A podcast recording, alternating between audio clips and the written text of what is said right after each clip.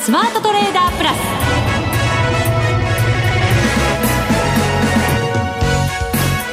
全国のリスナーの皆さんこんにちは。内田まさです。この時間はザ・スマートトレーダープラスをお送りしていきます。この方をご紹介しましょう。国際テクニカルアナリスト福永博之さんです。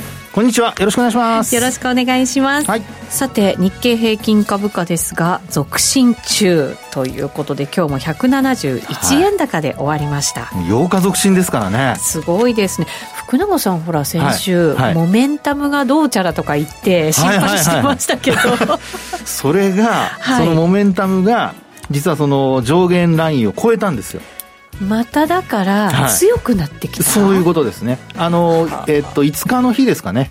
えー、4日、まあ、休み明けの4日から5日にそれを抜けてきてであのそのまま上昇が続くと、はい、いうことになりましてまあ本当にあの10月末のあの大幅安からもうなんか運命の差と言いましょうかねどうですか？さすがの福永さんも文句がつけようにない。状況になったんじゃないですか？あの言っときますけど。ちょっと小さな声で言っときますけど、はい、あの今お話したようにあの転換点っていうのがあるので、はい、そこをあの超えたりあるいは下回ったりしたらやっぱりあのもう切り替えなきゃだめですよね。そうですね。それをあのよく言うそのマーケットでは土点するとかっていうわけですよ、うん、なんか 内田さんのそのあのなんか うんっていうのはちょっと ちょっとなんか剣がある。ありました？それは失礼しました。いやいやいやいや、はい、僕あの弱気じゃなくて慎重だって話をしてたわけですからね、まあ、そうですよね、はい、こういう状況もある中でそうですそうですそうです。強気ばっかりじゃダメだよっていう、はい、慎重に見なきゃいけないところもあるんだよっていうね。で今日もまた懲りずにですね。まだある？またそんな話をしようかなと思っております。そうですか。わ、かりました。まあでもね上がってきましたからね、やっぱりあの利確するタイミングであるとかやっぱりさっき言った、まあ、すぐに土点っていうことじゃないんでしょうけれども、はい、やっぱりいろいろなタイミング切り替わるところとかあると思いますのでね。そうですね、はい、まあ、あの短期的なお話にはなるかと思いますけど、はい、ちょっと目先の話をしたいなと思います。なるほど、短期的ということは長期的にはじゃあまだ上向きということですかね、もちろん、ね、あのトレンドはもう上向きに変わったというふうに考えていいと思います。わかりました、基本はそのあたりで、じゃあ短期的にどうするか。そうですそうです。というところですね。はい、伺っていきたいと思います。よろしくお願いします。それでは番組進めていきましょう。この番組を盛り上げていただくのはリスナーの皆様です。プラスになるトレーダーになるために必要なテクニック心構えなどを今日も身につけましょう。どうぞ最後まで番組にお付き合いください。この番組はマネックス証券の提供でお送りします。スマートトレーダー計画。よーいドン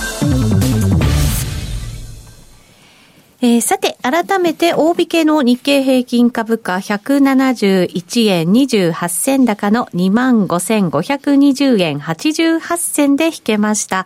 今日の高値25,587円というのが前場でつけていますが、それに、まあ、近いところで引けたということになります。全体の6割以上の銘柄は、ただ、値下がりしているような状況の中ということなので、はい、このあたりはちょっと心配にもなりますけどね。そうですね。はいあのー、まあ、こういうその、今の話にありましたように、株価の上昇が、例えば連投が続いた場合、はい、あの、投資家としてはやっぱり過熱感があるとかないとかっていうのが、一つ、やっぱりマーケットの話題に上りますよね。8日も上がってきて、はい、しかもこの上げ幅ってね、毎日3桁、1日だけ2桁ありますけど、ええ、結構上げてきましたよ。2000円ぐらい上げてるんじゃないですかね。2000円。そうですね。はい、上げてますね。ね、上げてますよね。うん、それも終値ベースですからね。はい。はい。で、あと、もう一つは、あの、今日は、あの、残念ながらトピックスがちょっと反落と。そうなんですよ、ね。8日ぶりの反落っていう流れになってますので。はい。マイナス2.84ポイントの1726.23ポイントです。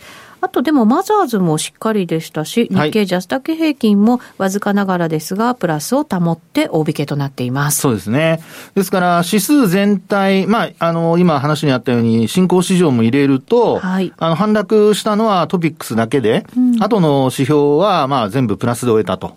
いう格好ですよね。はい。で、あの、冒頭にもお話しましたけども、あの、まあ、トレンド的にはもう29年ぶりの高値水準ということで、うん、えー、昨年来高値も日経平均は抜けてきたという形になりますね。はい、で、あの、もう皆さん、強気の話はいろんなところで 聞かれていると思います。はい。はい。もう年内、え じゃあって言っちゃった。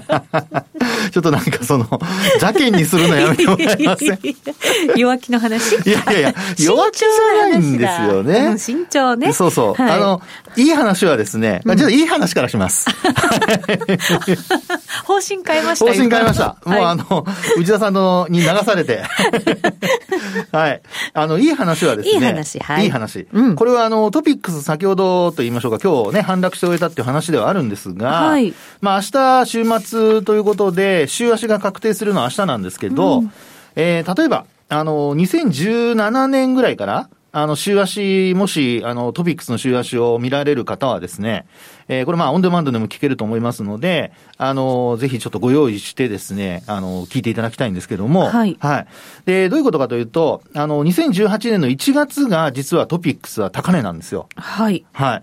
で、日経平均はもう29年ぶりの高値水準ということで、もう2万5千今日500円にも乗せて終わりましたから、うん、もう全然形が違うんですよね。そうですね。はい。で、あの、これまで、ええー、まあ、慎重なお話をしていく一つのポイントとしては、日経平均だけがどんどん上がっていった過去のあの相場状況を振り返ってみますと、まあ、その後にやはりどうしても大きな反落が起こったりというようなことがですね、あの、ありましたので、まあ、そういう意味では、あの、トピックスがなかなか、その、ま、あ高値更新できない。はい、という状況だったわけですね。はい。で、そうした中で、まあ、今日は、あの、トピックスはですね、えー、1735ポイントっていうのをつけてますけど、うんはい、あの、まあ、残念ながら、その高値だけで言うとですね、あの、取引時間中の、えー、これは2019年、うん、昨年の12月につけた1747ポイントっていうのには届いてないんですよ。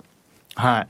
で、あと、終値ベースで見ると、今年の高値が、えー、1735ポイント。はい。これがあの1月につけた高値ですね。うん、1735.44ポイントが正確な値ですけど、まあこの値にも若干まだ届いてないということなんですね。うんはい、で、じゃあ、あの、また、なんか、慎重な話かっていうことになっちゃうんですけど、はい、そうじゃなくてですね、いい話というのは、あの、まあ、よくそのトレンドが変わったっていうふうに考えるときにですよ。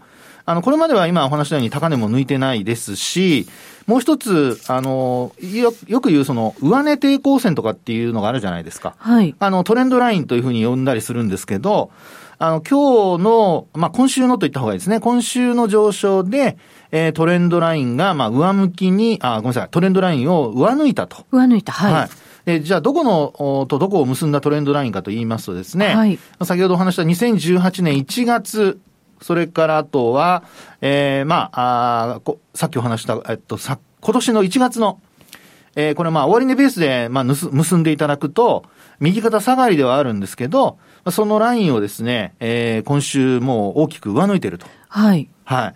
で、あの、トレンドライン上抜くと、どういうことが、あの、考えられるかっていうことなんですけど、あの、これまではその、例えば押し返されていたっていうところをまず抜けたっていうことになりますから、うん、まあ、そういう意味ではトレンドラインは下向きなんだけども、まあ、その上を、あの、維持してくれれば、これはあの、あの、移動、移動平均線なんかが上昇してきますよね。はい。で、えー、このトレンドラインが、あの、今度は逆にサポートになったりだとか、そういうふうなことが、あの、よく起こると。うん、ですので、先ほどお話したその1月の高値まだ抜けてないんですけど、まあ、今後、あの、上抜くこともですね、えー、ちょっと期待されるんではないかということから、まあ、今週はですね、あの、このまま、えー、トレンドライン上を維持するかどうかっていうところが、まずは、まあ、一つ、あの、いいお話と。はい。はい。そうですね。だから大きなトレンドが変わる可能性が出てきているということになりますよね。はい。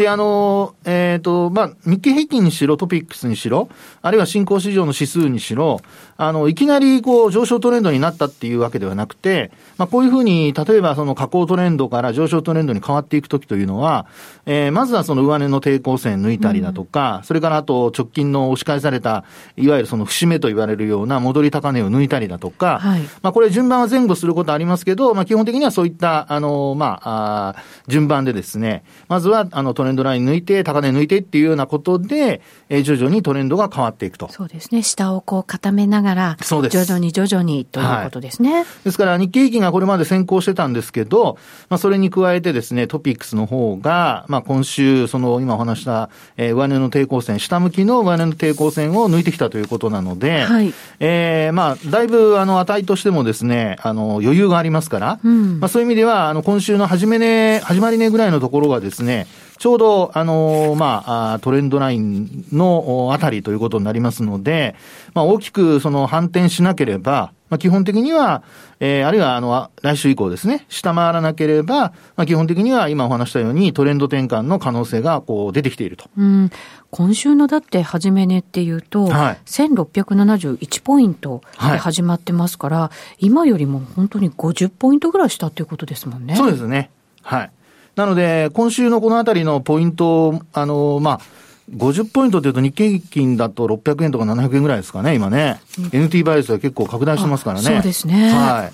まあ、あの、その辺ぐらいまで、まあ、万が一ですけど、急落すれば別ですが、まあ、基本的には今お話しているような形で、ええー、まあ、値動き的にはですね、1週間通してみると、えー、まあ、上値の抵抗線を上回ってきているっていうのは、これが、まあ、トピックスでいうところのいい話。そうですね。全体的に、はい。こう、回復してきていてっていうことですもんね。そうですよね。はい。で、あの、皆さんやっぱりそうした中で、まあ、トピックスの特徴として言われるのが、バリュー株ですね。はい、で、今週はそのバリュー株が、その、まあ、えー、コロナウイルスのワクチンですね、えー、の開発が進展したという、それがまあ月曜日に出てきましたので、うん、そうでしたね。月曜日の夜でしたけども、はい、まあそれによって、えー、東京市場もですね、えー、しっかりこう切り上がっていくという、そういう流れになったと。うんそれが結果的に、えー、まあ、ハイテク株、まあ、特にあの、新興市場でいうと、まあ、マザーズ市場ですかね。はい。えー、売りにつながって、まあ、買われていたということもありますので、売りにつながって、一方では、あそうした、その、バリュー株と言われる、内需関連で、まあ、PR が低い銘柄だとか、うん、そういう銘柄は、まあ、買い、買われたというか、買い戻されたというか、まあ、そういうところで株価は、まあ、反発に向かったということにはなるかと思いますね。ですね。はい。悪い話、悪い話じゃないですよ。慎重な話は、もしかしたら、じゃあ、マザーズ？いえいえ、あのですね、はい。うんあの、冒頭お話しましたように、あの、加熱感っていうのは、加熱感はい、これ、良し悪しでして、はい。加熱感が続いている間は、これ逆にあの、まあ、それについていかないと、うん、まあ、空売りなんてここで売り乗せしちゃったりなんかすると、踏まれ、踏み上げられたりとかですね、まあ、特に加熱感が出始めたところっていうのは気をつけないといけない場面ではあるんですよね。うん、で、今回は、まあ、そういう点で言いますと、今日、あの、日経平均が、一時238円高ぐらいまでありましたかね。はい。ええー、まあ、2万5600円に接近しようかというところまでありました。で、そうした中でちょっと伸び悩んでいるんですけど、まあ、こういうところで加熱感を維持できなくなると、まやっぱり急上昇の反動っていうのがやっぱり出やすいと。そうですね。今日も一旦マイナスになる場面がありましたもんね。ねそうですよね。ただまあそこから盛り返してますしね。はい。で、そこがですね、あの、非常に、えー、まあ、あ投資家からしますと、えー、まあ、盛り返して、なおかつ、あの、た、まあ、高値と言いましょうか、直近のね、高値で終えてるわけですから、はい。まあ、もちろん年初や、あるいは戻り、戻り高値も更新しているということなので、まあ、これ何も、あの、慎重になる必要ないんじゃないかというふうに思われると思うんですけど、あの、二つあるんですよ。うん。慎重に見た方がいいなというのが。二つもあるんですか？あら。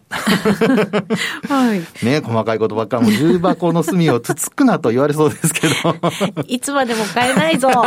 いやいや、もう、あの、土手したところで買わなきゃダメですよ。なるほどね。もう買ってる前提なわけですね。そうだったか。なんと都合のいいね。一週間に一回っていいですね。こらいや、まあ、そんなことは置いといて。置いといて。はい、置いといてですよ。はい、まあ、もちろん、まあ、あの、以前から持ってる人もいるでしょうし。そうですね。はい。はい、私の言うこと聞かずに。まあ、別にあの、私が売り買い指示してるわけじゃないのでいいんですけど、はい、でですね、あの、その二つというのは、その加熱感から見た、あの、まず一つ目。はい。で、これは、よく言うあの移動平均線との乖離率のお話です。うん、はい。はい。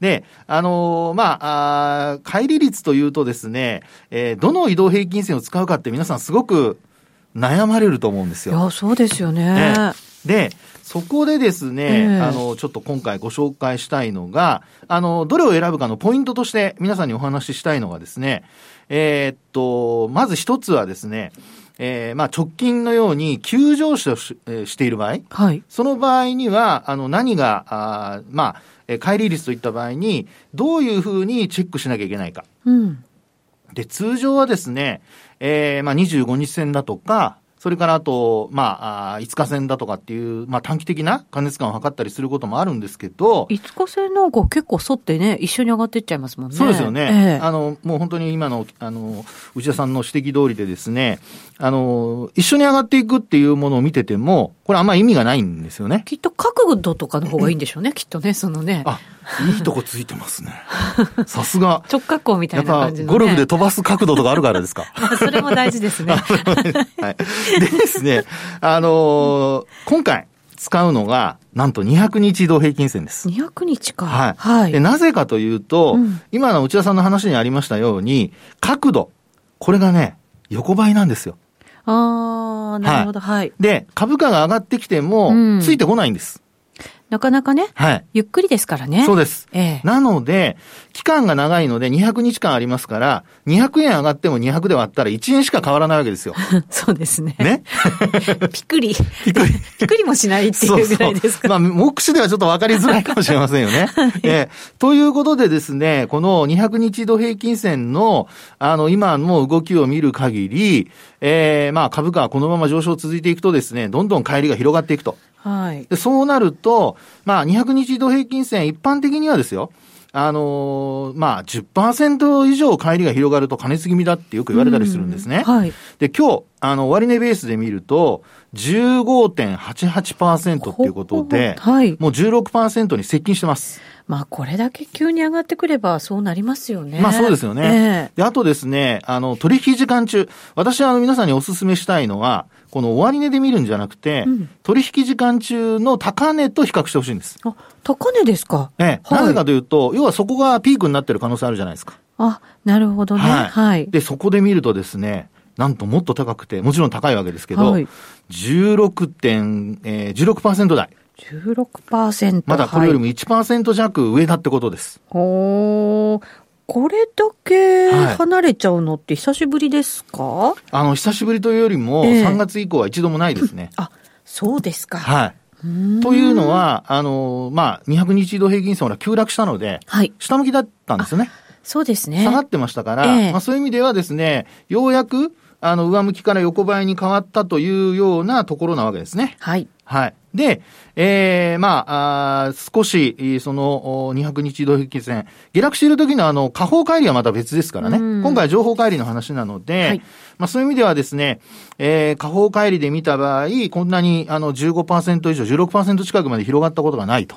これがまずその心配の人、あの、心配というか 慎重に？まあ、加熱感を冷ますための期間が必要になるかもしれない。はい、値幅、もしくは時間的に。そうです、そうですね。はい、ですから、高値でもちろん、あの、横ばいってことも考えられますから、まあ、それで明日ね、あの、オプションの S q がありますので、はい、まあ、その後どうなるかですね。まあ、今日も引けね、先物売られてますけど、最近、売られた後翌日高かったりとかありますから、そうなんですよ。あんまりね、あのー、安いからといって安くなるとは言い切れないんですけど、はい、もう一つ、うん、これはですね、あのー、お話したいのが、えっと、ボリンジャーバンドなんですけど、はい。はい。で、ボリンジャーバンドのこれプラス3シグマに沿ってこれまで上昇してたんですが、うん、今日はですね、3シグマに届いておりません。で、これ、過去、あのー、まあ、6月の上昇の時にも、プラス今度は2シグマだったんですけど、はい、届かなくなってから株価はその後急落してるんですね。ああ、そうなんですね、はい。それがだから加熱感の表れか。そうなんですね。加熱感が出て、はい、そこから反動が出ちゃうと。まあ、明日の S q 今お話したようにどうなるかもちろん言い切れませんけど、まあ少しですね、えー、まあ、あこう、利益が大幅に乗ってる人なんかは、まあ、売りそびれないようにっていうことも考えた方がいいのかなというのが、うん、まあ、この、この番組の慎重さを。他がどこも言ってくれないでしょうから。そうですね。はい。はい。今日のテーマは加熱感でございました。はい。はい。それでは一旦お知らせ挟みまして、まだまだ福永さんにお話を伺います。えー、ここでマネックス証券からのお知らせです。マネックス証券では、投資信託マネックスアクティビストファンド愛称日本の未来の継続募集を6月25日より開始いたしました。このマネックスアクティビストファンドは変革期を迎える日本の上場企業を中心に投資対象を選定し、個人投資家を巻き込んだエンゲージメント、すなわち対話を行うことを目指す世界でも珍しい公募投資信託です。企業分析を財務状況や経営戦略、事業モデル、ESG などでの観点で行い、株価が割安と思われる企業を探し、投資先の候補を決定します。マネックス証券の会長でもあり、マネックスグループ代表の松本大樹が企業との対話をリードし、投資先の企業に対して企業トップと事業戦略についての面談、社外取締役と株主還元や投資家対応に関する意見交換などを通して、積極的に企業経営に対して提言や意見を述べ、中長期的に企業を成長させていく予定です。また、日本の個人投資家の長期的な運用成果の実現への貢献を最優先とし、長期的、継続的に投資家と企業の双方の利益となるような対話を行ってまいります。アクティビストファンドならマネックス証券。購入時申し込み手数料は無料。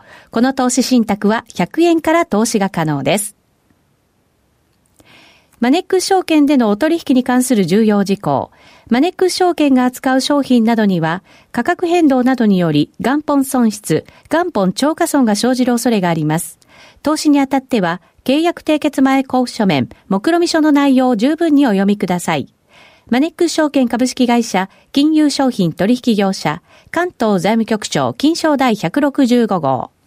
ザ・スマートトレーダープラス。今週のハイライト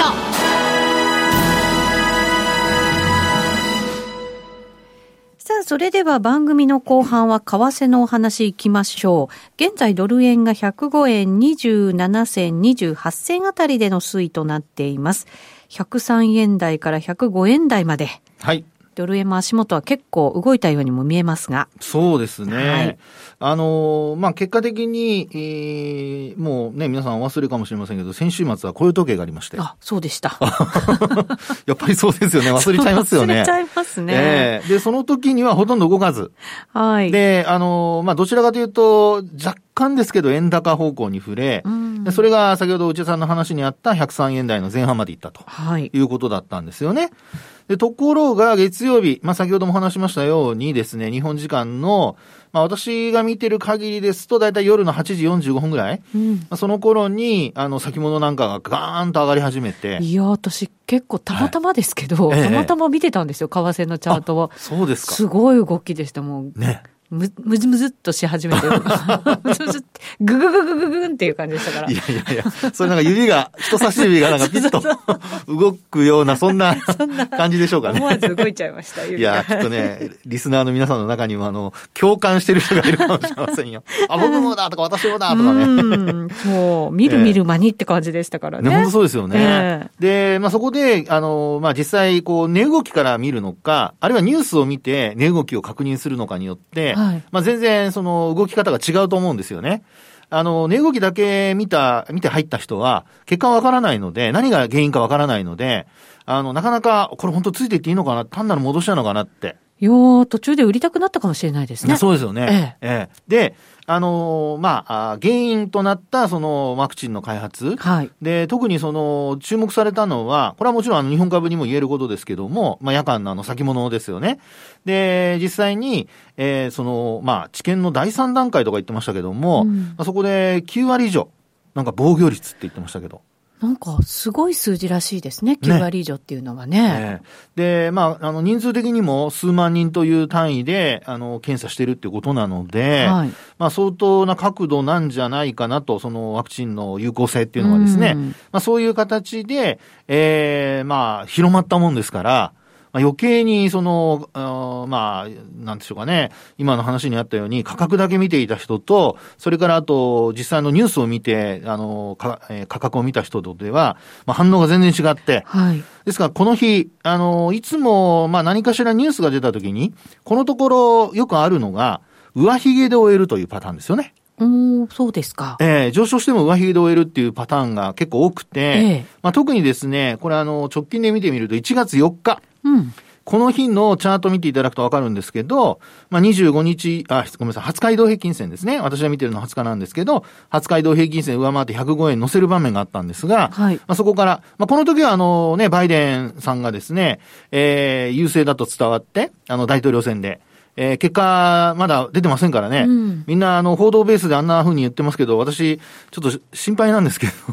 本当ですか？数え直して？数え直しとかなっちゃったらどうするんだろうっていう。だってペンシルバニア州とかではいろいろ、あの、ペンシルベニアか。ペンシルベニア州では、いろいろとなんかね、問題があるという話にもなってるようなので。いろんな話がね、いろんなところから出てはいますよね。ね。で、結果的にそのドル円の話に戻すと、まあ、上髭をつけて終えたと。はい。で、結構長いですね。ね、すごく長いですよね。ねうん、ですから、このところですね、結構そのドルが買われても続かなかったっていうのが、まあ、過去、あの、例えば8月まで遡って見ていただいてもそうなんですけど、意外と上髭が多いんですよ。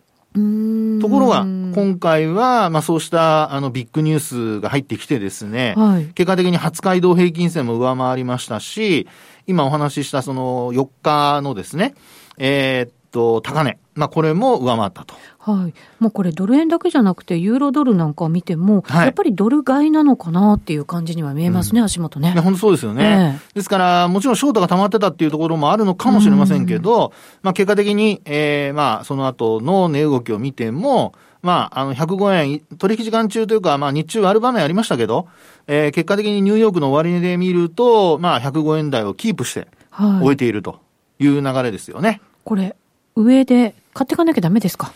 これ。あの、流れからすると、ええ、今、なんと言ってもですね、20日移動平均線上回って、で、あの、下髭が今度逆に言うと増えてるんですよ。まあ、今日も含めて4本ぐらい出てますよね。で、昨日は、あの、まあ、アメリカ市場では債券と為替がお休みでしたので、動きは、あの、小動きだったかとは思うんですけど、はい、まあ、今晩、今、あの、ちょうどヨーロッパタイムに入ってますが、ええー、まあ、来週、あ、えっと、今晩以降ですかね、アメリカ時間にこう入っていった中で、えー、もしドルがこのまま、あの、値を保ったり、あるいはこの、まあ、105円台の後半まで行くようなことになれば、うん、ちょっとまた、あの、ドル買いというのが強まってくるかなというふうには思いますけどね。はい。ただこれ一方で、あの、昨日のその、まあ、ニューヨーク市場がお休みだったっていうことも含めてですけど、せっかく、こう、上昇のね、あの、弾みがつきそうなところで、はい、あの、取引量が少なかったり、取引参加者が、まあ、ほとんどいないってことになると、あの、タイミングっていうのがやっぱりずれてくる可能性もあるので、まあ、やっぱり今晩の値動きがどうなるかっていうところを、ちょっと、あの、見ておく必要があるのかなと。で、この理由としてはですね、ボリンジャーバンドなんか見ていただくと、はい、あの、まあ、日経平均なんか、こう、ね、ほぼ横ばいから狭くなったところでガーンと広がったんですけど、これね、ほぼ横ばいなんですよ、今。そうですね。角線が。これ動き出したら、もしかしたら開いてく、はい、あの、開いてくれればいいんですよね。ですけど、これ逆に言うとこう、あの、まあ、値幅がそんなに出なくて、すぼまってくるような形になると、動かなくなっちゃうかも。可能性もあるんですよ。バンドのこの方向だけを見ると。なのでですね、あのー、まあ、同じような状況になったところを遡って見ていただきますと、ちょうどあの10月の20日前後のところ、うん、はい。これね、あのバンドが狭くなって、その後また下に行ったりしてますので、はい。ちょっとですね、あの、そのあたり、ドル円に関しては動かなくなることも考えて、まあ、戦略としては、やはり、まあ、スキャルピングとか、そういう日中の値動きをね、取るような方向の方が、まあ、安全なのではないかと。まあ、ここでもちょっと慎重になっちゃいました。どっちも慎重。でも動き出したらもしかしたら大きく動き出す可能性も秘めてるような形ではある、ね、まあそうですね、ね、ただまあ下にも行く可能性あるのでご注意いただきたいと思いますけどね。わかりました、はい、今日も慎重。はい、はい、ちょっと慎重でした。であのこの番組がない時は皆さん大胆になってください。はい。わかりました、はい、それでは皆さんまた来週です。この番組はマネックス証券の提供でお送りしました